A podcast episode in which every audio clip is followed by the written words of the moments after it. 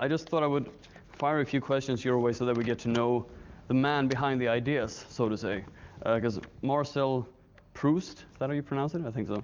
He devised a questionnaire, of, I think 50 questions, that if you ask them all, you would get the proper essence of a, of a, of a human being. I want to ask you all, all, all 50. I'll settle with six. So I'm just going to fire these your way and uh, just respond in a not too well thought out manner, just Oh, okay. whatever comes to your mind. So, what is your current state of mind?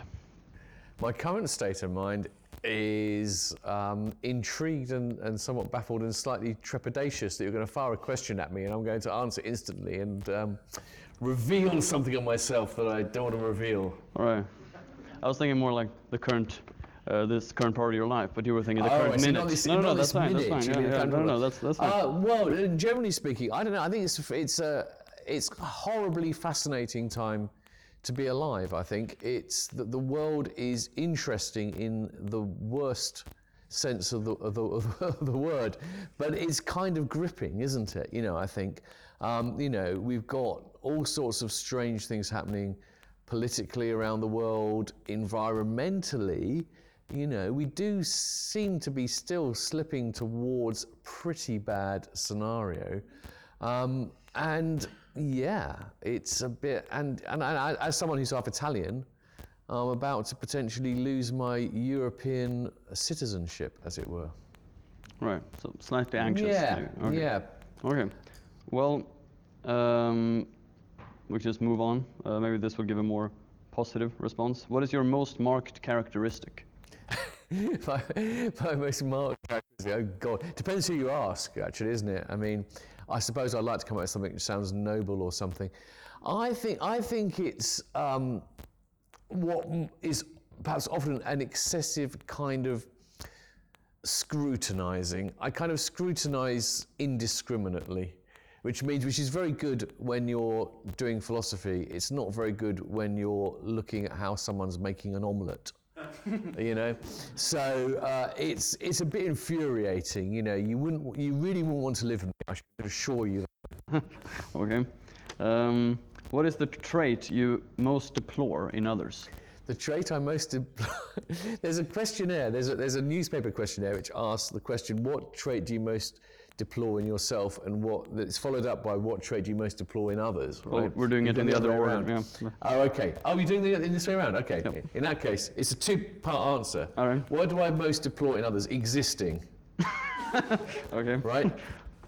Uh, what do you most deplore in yourself? Misanthropy. All right. That's, huh. Can we get a round of applause for that? I feel like that's, uh, yeah. I built it up far too much. Right. Um, well, now that I know that you're a full-on mis- misanthrope, is that the word?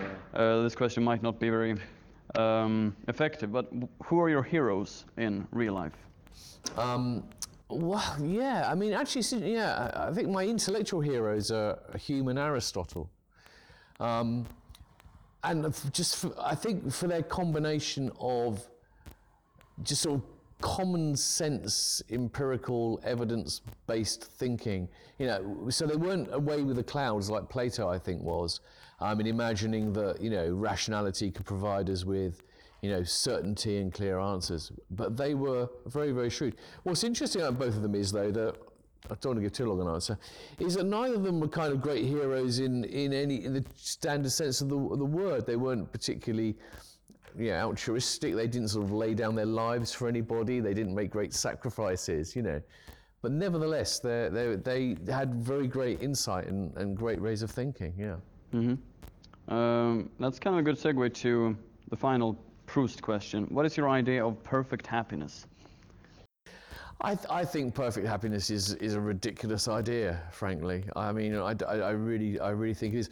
No, My, my closest idea of perfect happiness is simply being in the right company, eating something delicious. Yeah, a perfect happiness in that sense is is is something which is essentially transitory, transient, yeah, and doesn't last. Um, perfect happiness as an extended state would be ridiculous. It would suggest stasis. It would suggest no movement. You know, so uh, the the, the dynamism of life means that you, you, it never lasts. But you can have moments of perfect happiness, like a beautiful piece of food, wonderful piece of music. Sometimes you're just at a concert or something, and it's just the, the, the right thing. So it's those it's those moments. What Kate Bush, the song "Moments of Pleasure" is all about. Right. Well, I can't offer any food, but I hope we can offer good company.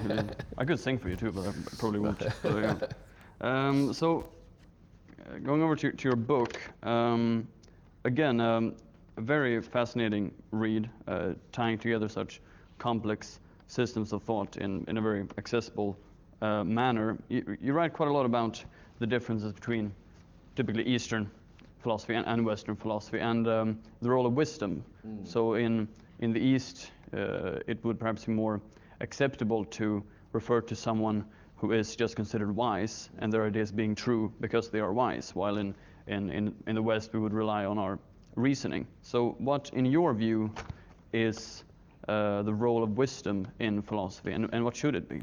Yeah, I mean, you've got to be careful with the words. The words here. I mean, I, I, I wouldn't want to say East-West in that neat way because you know Indian and Chinese thought are significantly different. Um, and I think what you might be referring to is perhaps more evident in in, in India, perhaps. Um, there seems to be quite a strong idea in a, a recurrent idea in, in Indian philosophy that you know full understanding is not a matter of pure ratiocination, right? So reasoning alone doesn't get you to the ultimate truth or the ultimate reality.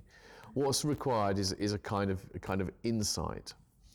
And insight is something that takes a kind of mental training, perhaps a special kind of gift. It's possible somebody is gifted in that way. And having achieved that kind of wisdom and insight in that sense of the word, you can understand things which no amount of pure sitting down and reasoning will help you to get at. Now, I think if you think about it in those terms, that's going to raise alarm bells for a lot of people who who value, you know, reason, rationality, thinking, and so forth, because the danger of that is it kind of suggests that uh, you know insight, understanding, and wisdom is some kind of mystical property. And it also means that how do you challenge the people who claim it for themselves, right? And I think at its worst, that's precisely what it leads to. And culturally, I think India has been plagued by self professed gurus and sages who are often either deluded or actually frauds, right? So obviously, that idea, I think, does have bad forms. But there's an, there's an element of it which I think is perfectly reasonable and is actually something we might agree with. Aristotle, I, I came across an interesting little bit in Aristotle where he said that the, uh, the judgments, I'm paraphrasing slightly, but the judgments of the experienced, whatever it might be, deserve taking into account even when there's no arguments to back them up, right? This is kind of a paraphrase. Um, so the idea is kind of there. But I, th- I think the way to, to make it most congenial is to realize the fact that actually, if you think about philosophers, smart people you might know, there is a difference between those who are just very clever and those who do have what you might call insight, right? There are very smart people who can just play around with arguments and logic, but to no end, and, and also with no real sense of what's important or at stake in the issue. And I do think that any good philosophy, any good thinking requires not just that kind of ability to think rationally and construct arguments. It requires an ability to attend sensitively to whatever it is you're trying to understand and to sort of like, and to see something in that. Now, that's not the same as the kind of, as mystical insight, and it's perhaps not exactly what is often meant in the Indian tradition, but it's not 100 miles from that. So uh, that's what I kind of see as the, the positive way of thinking about that. Mm.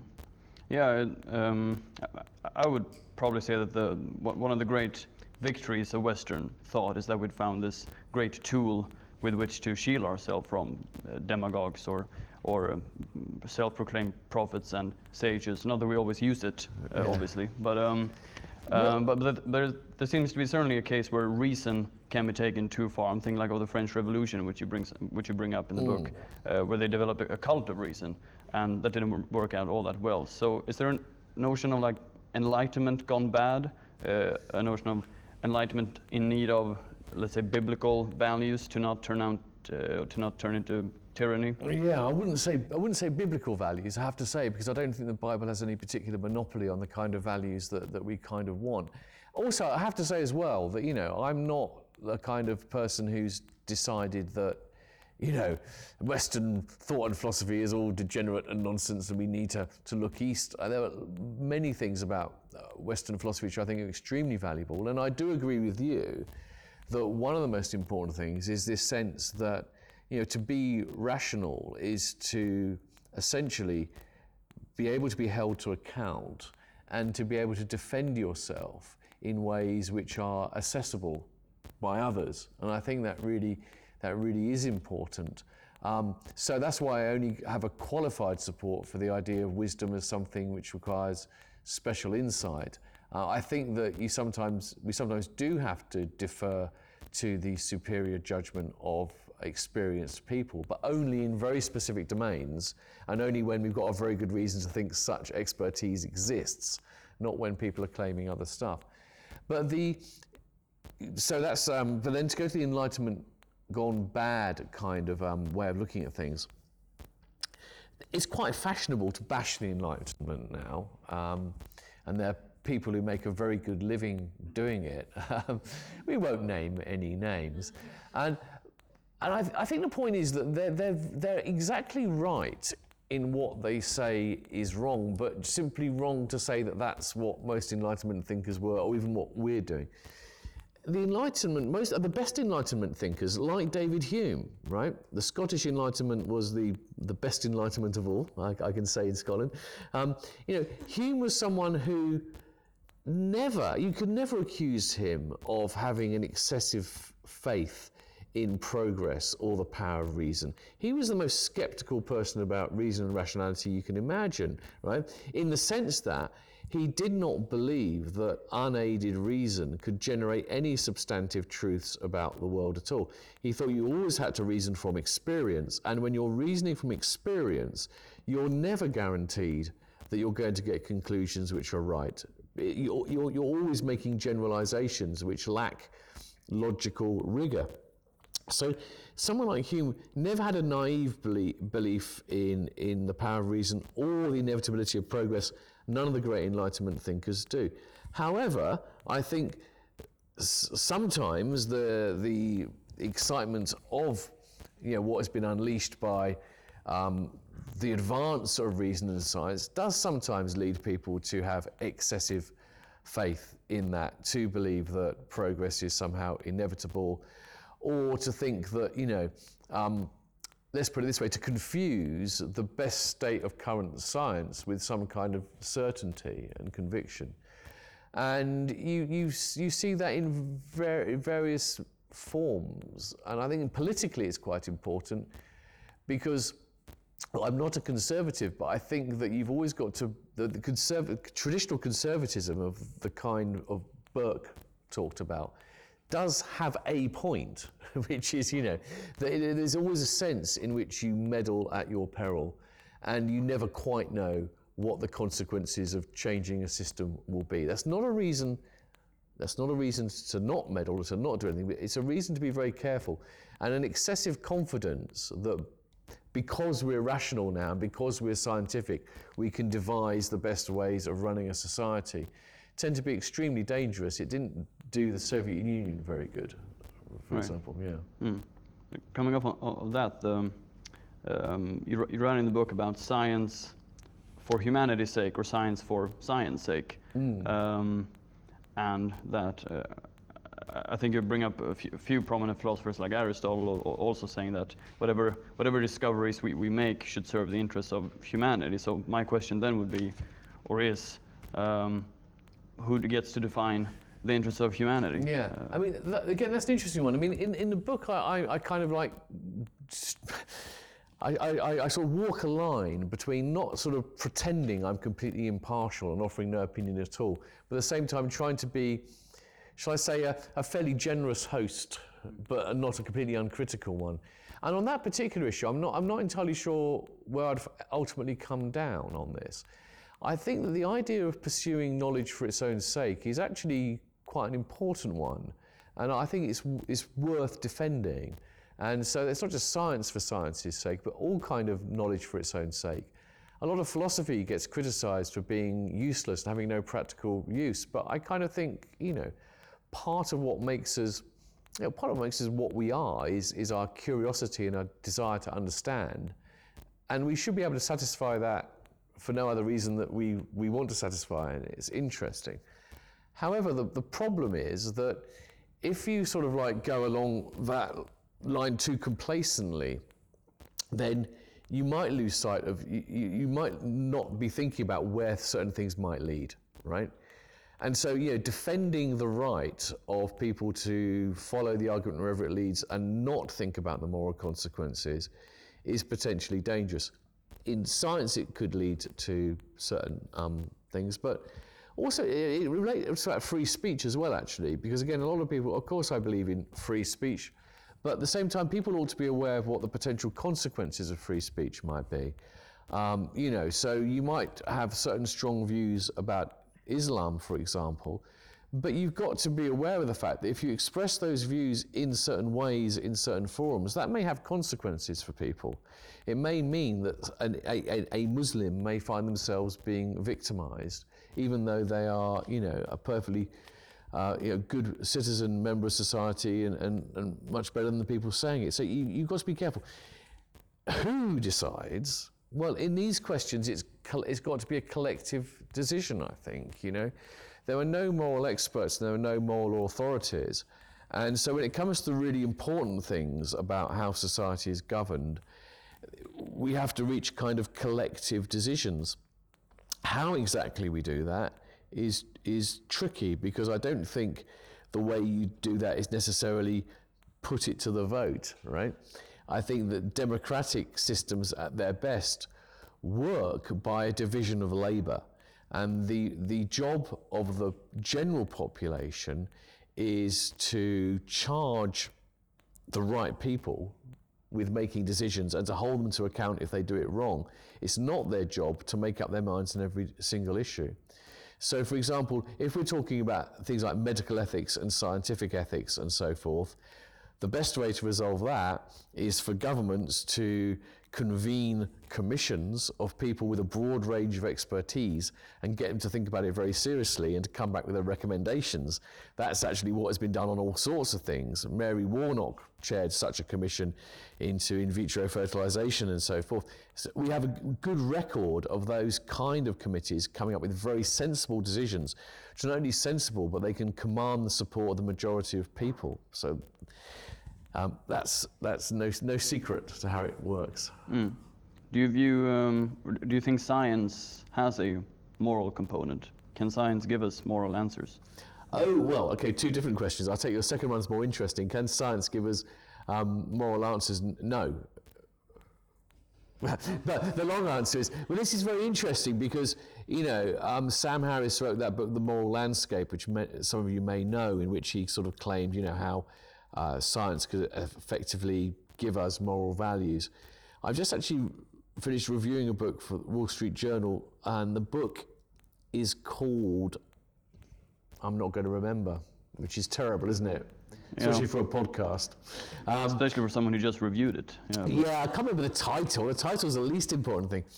But essentially, it's about the book is about, they say, the tragic quest for a scientific basis for morality.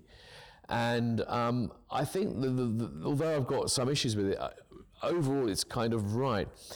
Science can't give us morality on a plate for reasons that David Hume uh, gave many years ago, which is that you can never arrive at an ought from an is. So, in other words, um, science can make as long a list as it likes of the thing, the way the world is, but morality is concerned with, with oughts, and they're two different kinds of statement.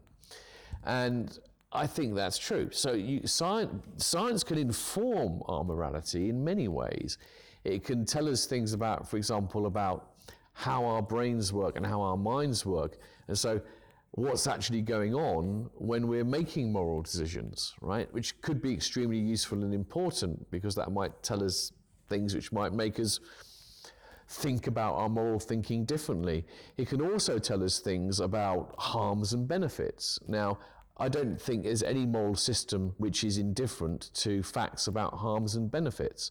So, for, exi- for ex- obvious example, if you but if it were the case that you know animals felt no pain and couldn't suffer, there wouldn't be a moral issue of vegetarianism. Uh, given that animals do suffer, there is a moral issue there, and resolving that science can help us. Science can help us with issues around abortion and everything by telling us exactly what kind of state of development a fetus is in. So there's lots of science can do to inform our morality, but it can't tell us ultimately what is right or wrong. That's something which we kind of have to do um, philosophically rather than scientifically. Mm. Um, something we uh, talk a lot about in the society, and something I worry quite a lot about personally, is um, this what void the decline of religion or Christianity specifically in, in, the West will leave. I mean, if you're a secularist, you you certainly think that there are uh, good things about that. But you know, I I love going to churches. I I, I do recognize that there's no other force, um, intellectual force that brings people to, to construct churches or buildings like it than, than religion. At least not that I that I know of.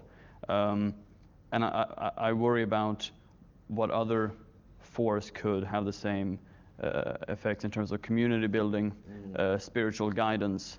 So, how do you view the prospects of philosophy uh, serving the same uh, interests and purposes that religion has served us so far? Yeah, I mean, I wouldn't, I wouldn't hold out much hope for philosophy doing it. I have to say, um, it, this is a very difficult one because there is a sense in which, know, our, our culture is uh, Christian one. Um, that's undeniable. Even Richard Dawkins says that without any apology. He, he says he's a cultural Christian. Um, and because it's been at the heart of our culture for so long, you take it away, it leaves a hole. Now, that doesn't mean that any society without a religion like Christianity in it has a hole in it, right? Um, ours has a hole in it because there was something there before. I think what's quite interesting, if you look to China, for example, China has not got a history of religion in the Western sense at all. Confucianism is not a religion and is very much concerned with the here and now. And morality is very explicitly about the governing of social relations. You know, there isn't any kind of appeal to the transcendent there at all. So it's obviously possible to have a society in which there is morality and social order and meaning which has no reference to, to God or religion at all. But the point is, that's not where we're starting from. We're starting from a culture where Christianity is, has provided a lot, a lot of the scaffolding and, and frameworks for the, for the, way we think. So I don't think it's unreasonable to worry about what happens um, when it goes.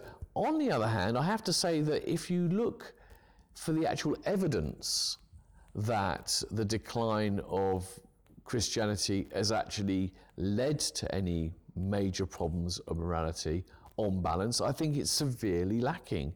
Um, the, the Western countries which seem to do better on most of what you might call proxy measures of morality, such as equality, rights of women, etc., etc., they're often the least religious societies, and there were sometimes ones that were very religious. Um, Scandinavia, you're from Scandinavia, right? I mean, you know, that was a, a very Christian culture, and a lot of the Christianity there was quite severe, as I understand. Um, and it's now one of the most secular parts of the world, and it stands up very well in terms of social attitudes, equality, and so forth. Similarly, you know, I, you look at younger generations uh, today, and they they seem uh, at least as concerned, if not more so, with the big moral issues than than older generations. So I, I think that although it's not an unreasonable concern, if we look at the evidence, I think it doesn't look like we're seeing anything like a, a moral decline and crumbling of society. And as for crisis of meaning, well, to be honest with you, I'm, I'm a little bit, I, I'm not really sure that religion provided as much meaning for people as it officially did.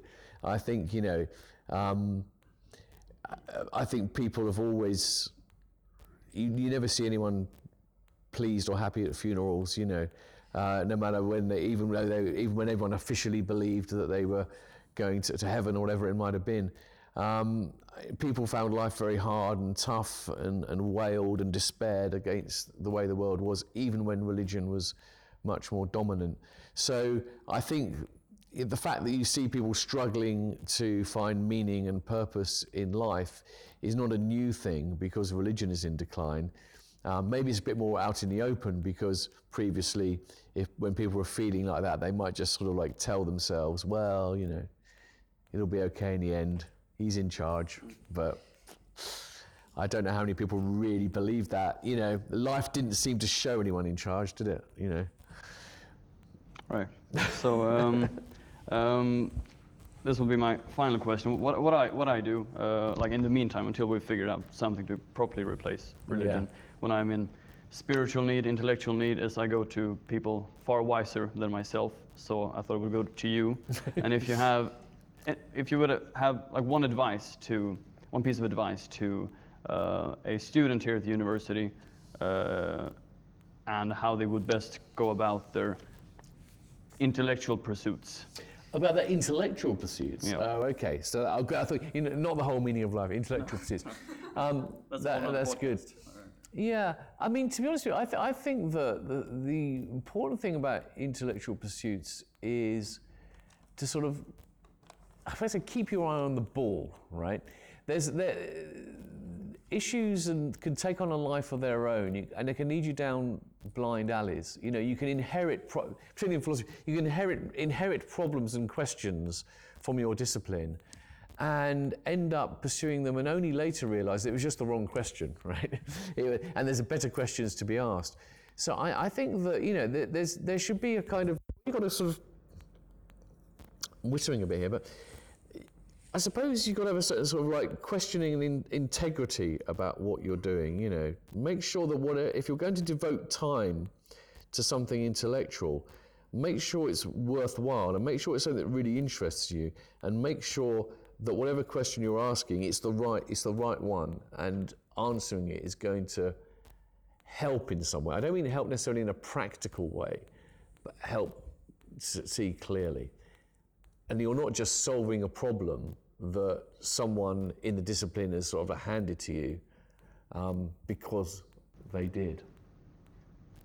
Okay, I thank you for that, both on behalf of myself and on behalf of the society. And uh, if anyone else wants to ask any questions, you're free to do that now. Yeah. Let me just bring you the podcast microphone. Is that okay? That you're on the yeah, great. I don't get much exercise, so this is perfect for me. Yeah. Okay, so um, yeah, thank you for a, great talk. I I actually bought your book, and I think it's it's a it's a good effort. Yeah, it's it's it's an know, I appreciate the fact that um, there is an effort to explain to us how the world thinks. Um, but for, for, for us European continentals, um, it, it is profoundly strange why you know, that would have to be called a history, a global history of philosophy. So, how the world thinks, you know, is is is you know, it seems to me a perfect title, and the content, you know, is very interesting. Um, calling all of it philosophy seems a little bit strange to continental um, Europeans because philosophy is not only a Greek word, but it is a singularly European Greek practice in the sense that it's both um, humble in the sense that nobody actually acquires wisdom, you're only ever looking for it. And it is at the same time extremely heroic in the sense that all it encourages is to challenge, you know, those texts that, you know, that are the rest of global philosophy, if we can call it that. Um, so, so you have this humility of, you know, you never acquire wisdom, you only look for it. It's the philo bit of, of phi- philosophy. And, and it's heroic because, you know, it's, it's paradigmatically um, embodied by the figure of Socrates, which is one individual who challenges the texts that I believe that you would call global philosophy because he personally doesn't necessarily believe in it and is ready to die for it. And all of that has led to the singularity of Europe, you know, the science that comes from here, the physics, the chemistry, the biology, um, socialism, capitalism, pretty much everything that the world has imported from Europe comes from that singular European Greek spirit of both humility and heroism. And so equating that with what I would call wisdom traditions or quasi religions, I find profoundly strange. So I was wondering if you could comment on that. In terms of whether you call something philosophy or not, um, there is a legitimate case to be made for saying, let's just call philosophy this tradition, the one you described, and let's call other things something else. In a way, that's fine, but I think that, again, one has to think about the consequences of doing so and what signal that sends. Because I think what, the, what it kind of suggests is that it's not just that our tradition is a distinctive and singular tradition. There is also an assumption of superiority, and you kind of, which you, which you say, you're unashamedly saying, you say, well, it is superior. You said something like pretty everything that's important in the world has come from has come from that European tradition, um, which seems, but that seems to go against the humility aspect of what you're talking about there, because um, there's a kind of humility. There's also a kind of, of hubris in that. Um, I think you know when it comes to what we categorize as philosophy, what we categorize as anything. I suppose, you know, I'd, I'd, I'd rather be Wittgensteinian about it, which is to say that, you know, in most cases, you can't define the essence of what makes something an X in a, in a clear way, that you have to look for the, the family resemblance. And I think that there are strong family resemblances between this Western tradition of philosophy and other things which others may simply dismiss or characterize as as mere wisdom traditions. And I think that the very least, even, even if, having examined them and looked at them, you come to the conclusion that yes, as I thought, the Western tradition is by far and away the best. I think that part of the spirit of humility and questioning requires that one puts one tradition up in comparison against them in an open minded and critical way. So you say one of the things that Socrates did was he questioned the texts. Well, you know, looking at other traditions of philosophy is a way of questioning our texts, um, not just our texts, but our assumptions.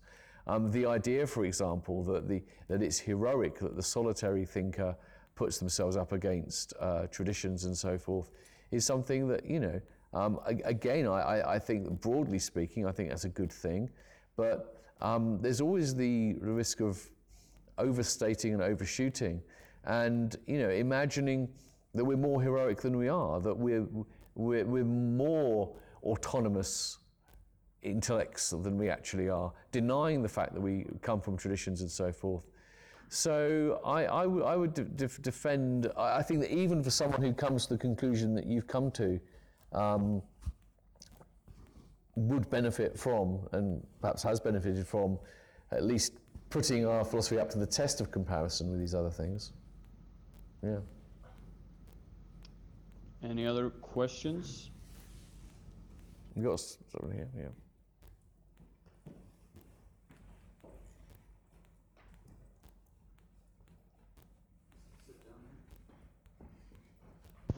So, what do you think was the importance of the press of Gutenberg uh, in uh, the, the, more knowledge of philosophy, or um, because uh, did the other people in India and China did they have a press like the Gutenberg press? Because if they didn't, then they would need to be very rich to have an mm. army of scribes and to repent their ideas. Mm. Um, so, what is the importance of, of practical importance of being able to uh, publish our work in, a, in an easy way?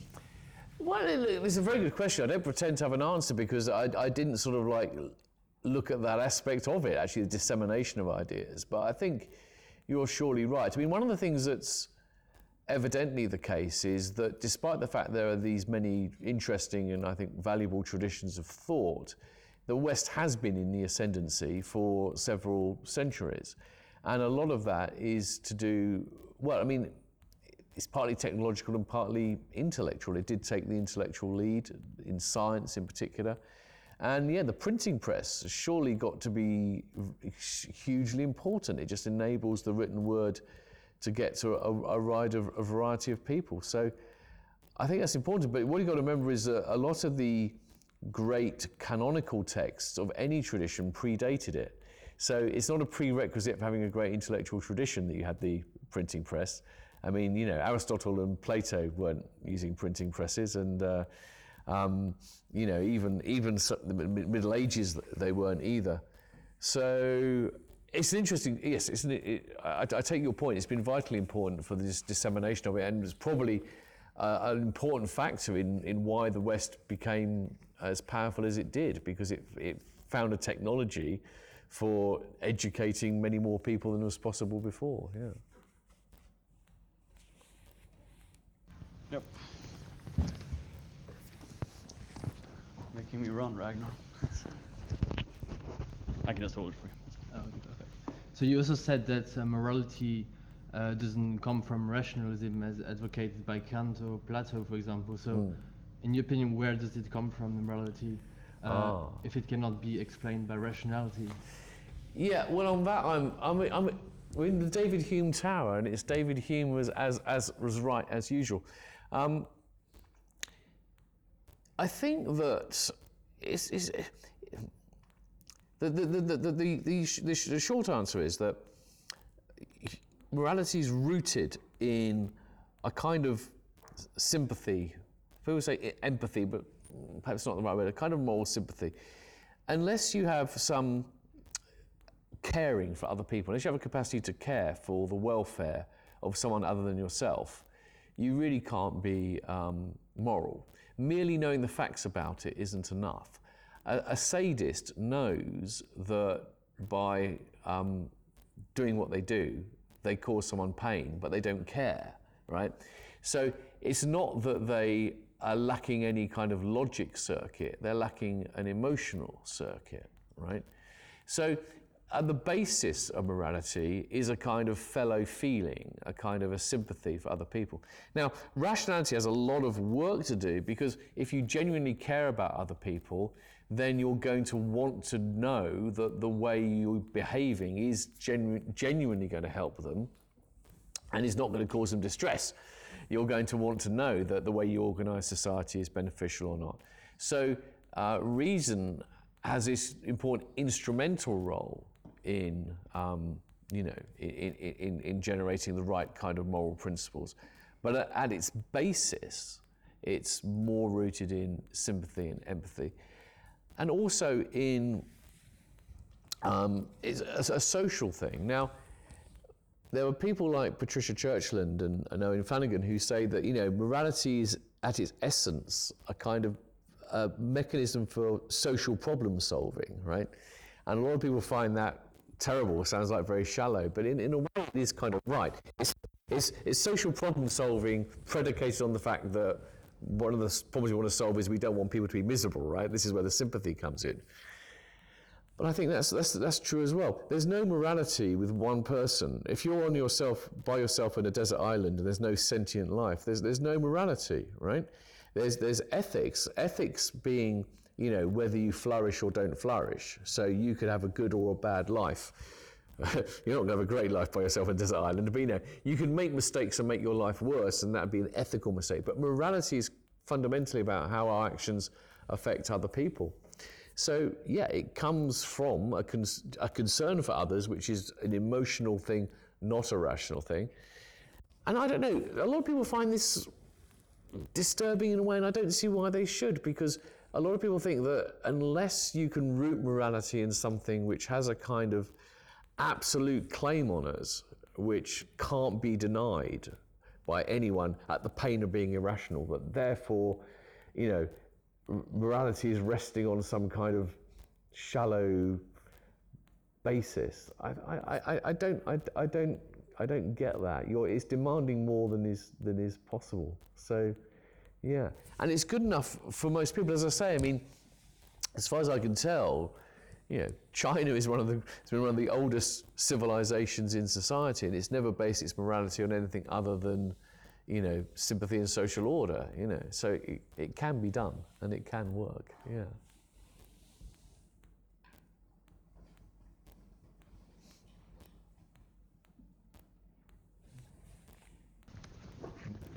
Uh, yeah, great. Uh, thanks for the talk. Yeah, it's really interesting. I just wondered if you had any views on um, what you think the most fruitful way for academic, like contemporary academic philosophy in the West to to engage with other traditions, other than just as a sort of kind of mere curiosity. Yeah.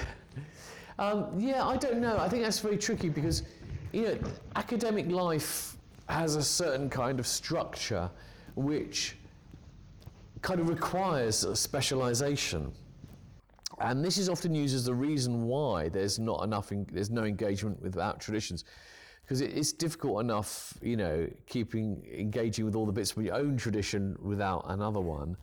Um, but I think it's a fairly poor excuse. To be honest with you, if you're if you're a philosopher and you're doing working like virtue ethics, for example, you're probably going to understand not a single word of your colleague in philosophy of physics, or very little. You know, so I mean, even within disciplines, obviously there are, you know, there are these cross currents. I think the most useful thing would be um, to find it to be sort of subject based, topic based. I think it's identifying those kind of areas of concern where there can be fruitful kind of dialogue and exchange. So, and I've been, I've been to a few workshops which have been organised by the Berggruen Institute. The Berggruen Institute is uh, got a couple of programs, but it's very keen on philosophy and culture and sort of intercultural dialogue. And they've they've had some workshops based around specific themes such as self and personhood and everything.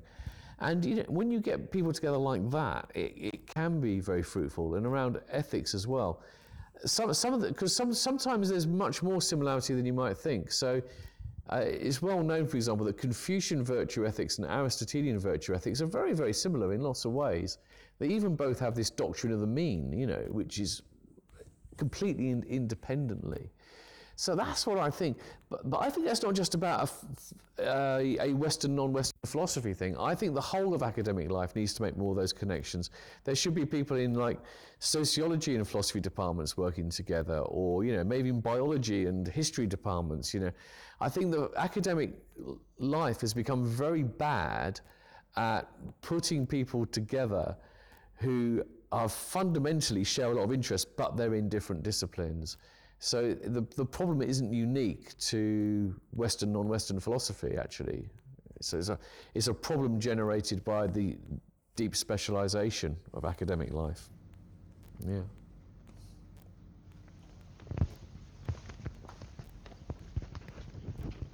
If you could just hold Oh, do you want me to hold that? Thank you. Thanks. Uh, kind of on that point, um, you talked a little bit about how philosophy sort of influenced some culture and some of the places that you looked at. Was there any specific alpha, um, examples of how philosophy had influenced food in the areas that you Influenced Food. food.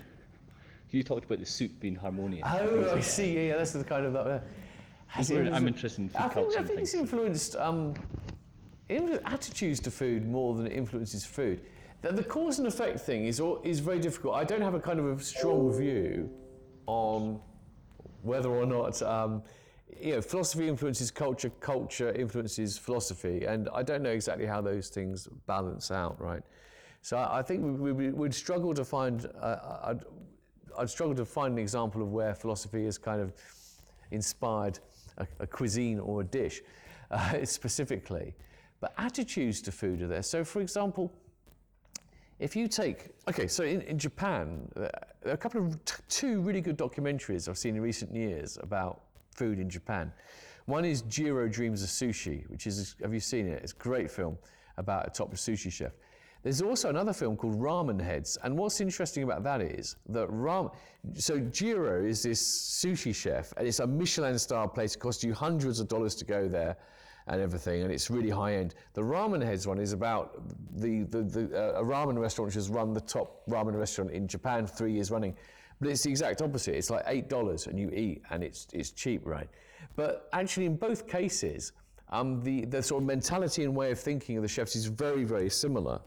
So what you've got there is an attitude to food in which food isn't a, is a tri- is not a trivial thing, and the making of food is not a trivial thing, because you you've got a culture which, unlike our Christian one, hasn't kind of know, prioritized the, the soul and the spirit and, and put down the body. It's about an appreciation of the simple things of life, the transient things of life as well. So, you know, these things don't take time. In, you go to Jiro's restaurant and you're only, only in there for about 25 minutes, right? and people queue up for the ramen for longer than they eat it. Um, so that's appreciation of that. And also this sort of like the seriousness of the task. It's, and this is, this is largely the Zen influence actually in Zen, there's this kind of notion. There's no distinction between um, trivial and, and important tasks. That whatever you do, you do it in the right spirit. So whether you're making a humble bowl of ramen, which is going to sell for eight dollars, or whether you're making a, an elaborate sushi dish, which is for going for 300, it's serious work, and you dedicate yourself.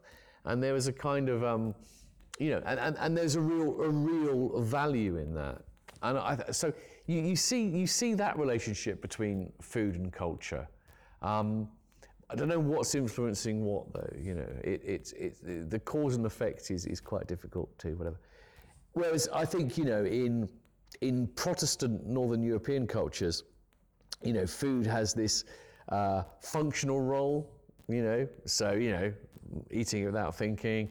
Um, we're not meant to enjoy it. And they have the guilt thing as well. So it's the binge purge kind of cycle we go into, you know. So you're, you're, either, you're either not eating something or it's like you're going dry January or you're having your, you know, um, detox weekend or you're stuffing your face with something and feeling terrible about it, you know. So uh, these, there are certain attitudes to food are influenced, yeah. I find it interesting. I find, do find that interesting, yeah. Oh, we got more? Uh, I'll start up here. I'll come down. you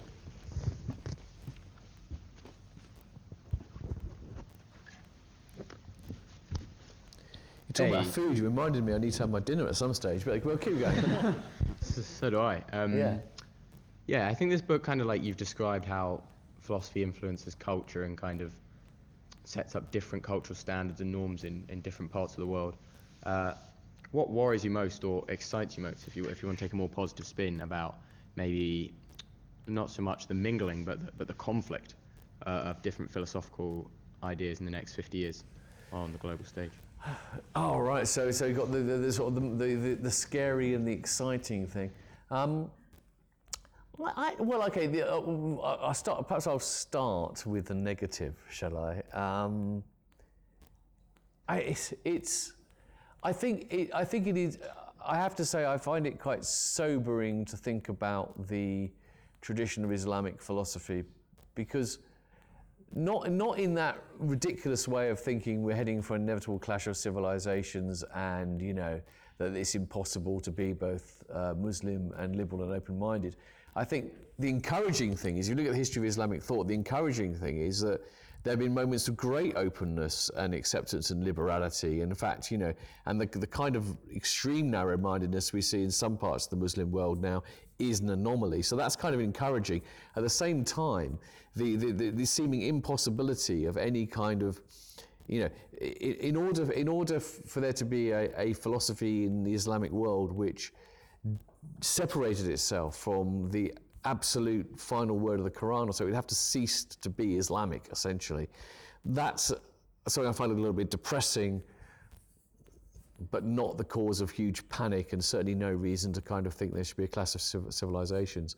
Um, more, most encouraging, though, is I think that there are really positive resources, to use that sort of horrible word, in other cultures that I think can really help us. You know, I think that we're coming out of we're coming out of 2,000 years of Christianity, and we don't necessarily have all the resources in our culture to kind of, you know, reconstruct things properly. And you often get this criticism that what a lot of secular humanists are trying to do is to kind of keep a lot of the, uh, you know, practices and substantive things of Christianity without the Christian basis. This is a criticism made, I think, often unfairly. But there's something there's something to that. But you know, there are resources elsewhere. So, for example, I do I do think, particularly in um, sort of Japanese thought, I find particularly useful and interesting actually, because I think that if, if we are to accept that this is the one life we have and this is the only world we have, how do we stop that being a kind of like desperate attempt to seize the day in which we're never satisfied because the day is slipping through your fingers? I think that you look to cultures like Jap- Japan and you, you have a, a different tradition of thinking about the acceptance of transience and embrace the natural world, which, which allows for a more accepting, calmer, you know, and pro-social, not greedy way of, of, of looking at it. So I, I think we've got quite a lot to gain, actually. And it doesn't require us to completely give up as well. The- There's a metaphor I used earlier, which was borrowed. You know, this idea of what's background in one culture is foreground in another. And another metaphor I use is that you can kind of think of all the different kind of philosophical ideas and concepts as like dials on a mixing board, like in a recording studio. In a recording studio, you record all the tracks and then you have to sort of decide the volume of each one to make the whole thing hang together. And I think that what we can see is that there are certain ideals and values which we can some we need to turn down a bit, and some we can turn up a bit. And so, in that sense, we don't have to create a completely different tune to get this metaphor for the Western world to sing to. We just need to adjust our volumes. Metaphor might be getting too strained. Were there two other questions? Yeah. those will be the last two. Okay. Okay, three. oh, sorry. How accurate is it to how accurate is it to use um, Chinese advertisement to represent Chinese society when all Chinese advertisement is filtered through the CCP, and in the last ten years they have been repeatedly trying to infuse Confucius Yeah. philosophy with them to try and make themselves more part of Chinese culture so the average person thinks Yeah. they are Chinese culture. Yeah. So how accurate is it to use advertisement as an example of Confucius philosophy being active in Chinese society when 10 years ago for like the last 50 years Yeah. since the CCP got into power, they banned all Confucius philosophy. yeah, yeah, I know, They yeah. destroyed its statues, its monastery, everything. Mm. So how accurate is it to say that advertisement is a ref- like a complete reflect, yeah, a complete reflection of the philosophy of a society? Short, short example is it's example, it's not evidence, right? I think the point is this: if I was to say, "Look, this is evidence," that would be wrong. Um, because, but it's an example. I, think there's a clear difference between those two things. If you've, if you've got reason to believe that a um, an, an ideal way of thinking is wide, very dominant in a culture. And what's interesting, what you're talking about, the suppression of Confucianism, is it didn't work. That's why it's coming back. You know, um, it has deeper roots than, than even the, the Chinese Communist Party could, could, could rule out. If you have reason to, to believe, because everything tells you that, and all the people who know the country tell you that this value is there, then it's legitimate to use an example of an, of an adv- of, of, adv- advertisement to, to illustrate that. What would be wrong is to say, ah, look, I found evidence, right? Uh, My travels were very limited, and I was never pretending that when I travelled, I was like, you know, uh, going aha and seeing things. I, I travelled to sort of like try and, you know, in a sense, find some narrative colour, some interest, see a few things up close. So that's my short answer to that one, which I hope is adequate. Um, I'm going to be trying short with both these, but we'll see.